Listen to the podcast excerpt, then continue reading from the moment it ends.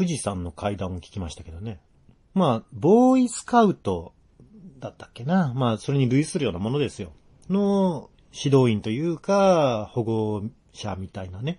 そういうことをやってられる方で、まあ、割とアウトドアな感じの、がたいのいい人だったんですけどね。その人のグループ、団体が、富士山に行くということで、まあ、子供たちを連れて富士山に行くんですが、やっぱり大人の人が先に行って、いろいろと準備することがあるそうなんですよね。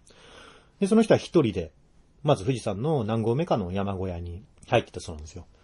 皆さん山小屋っていうと、山に詳しくない人とかは、ただの掘ったて小屋みたいに思うかもしれませんけど、あれって意外と設備が充実してるんですよね。まあ、食堂があったりとか、下手したらお風呂入れるようなところとかもありますよね。水が確保できるようなところとかは。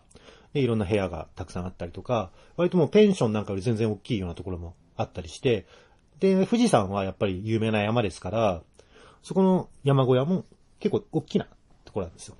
もちろんスタッフの方とかもたくさん、たくさんいないか、まあ数人とかはいたりするようなところみたいなんですけども、まあリスナーの方にもね、ああ、あそこの小屋ねってわかる人は結構いると思うんですけど、で、その人が、まあ、前乗りして、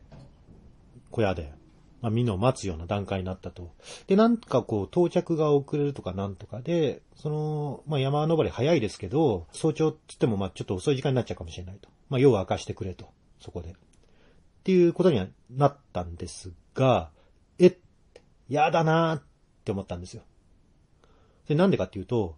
たまたまその日に限って、その小屋誰もいないんですね。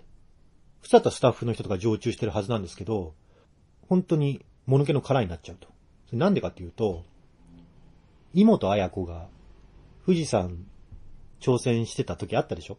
ていうかまあいろんな山行ってたじゃないですか。テレビの番組の企画で。で、ちょうど妹が富士山に来てる時で、それのサポートとかなんとかでみんな出払っちゃったらしいんですよ。だから本当にその小屋に自分一人だけになっちゃう。こっちはこっちで前から予約しているもんだから、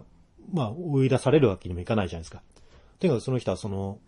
小屋で一人、夜を過ごすことになったんですよね。まあ酒なんか飲んじゃって、朝早いから、もうパッと寝ちゃおうと思って。で、飲んでるうちに、やっぱり標高が高いから酔いも、周りも早いと。まあすぐぐーって寝ちゃって、パッと目覚めたら、ほんと深夜にじとかそれぐらいの時間帯だったんですね。まあ変な時間に目が覚めちゃったなって。ただ、一応、見回りみたいなことをしなきゃいけないみたいなことを言われたのかな。まあそれで一回ちょっと小屋を見回ろう。どうせ目も覚めちゃったから、つって、どんどん歩いていくわけですよ。歩いてたりして廊下に出て、廊下もバーって歩いてって、T 字路みたいな風になってるところがあったみたいで、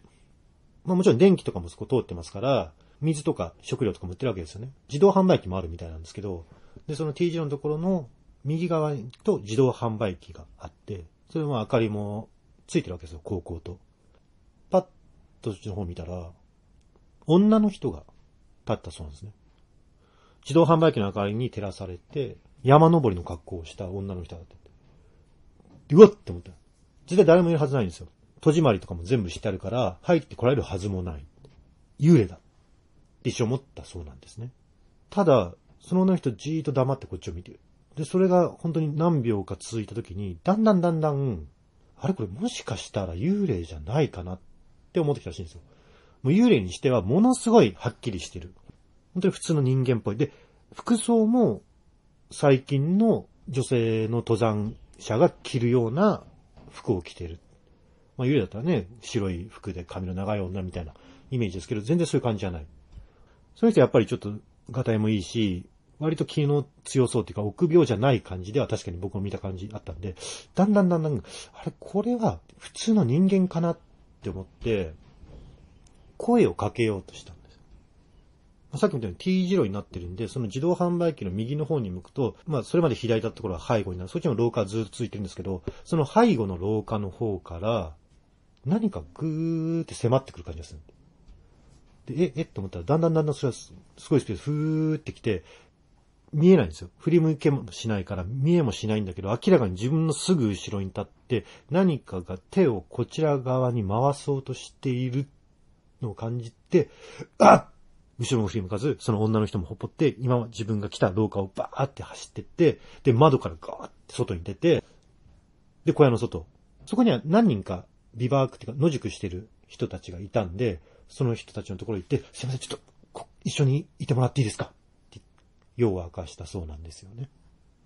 っていう話は聞きましたね。やけに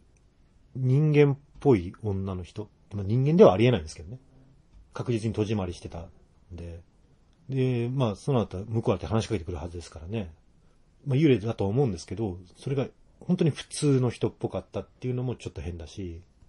その人に話しかけようとしたら途端に背後から何かが来た。それは本当におぞましいものだったみたいですね。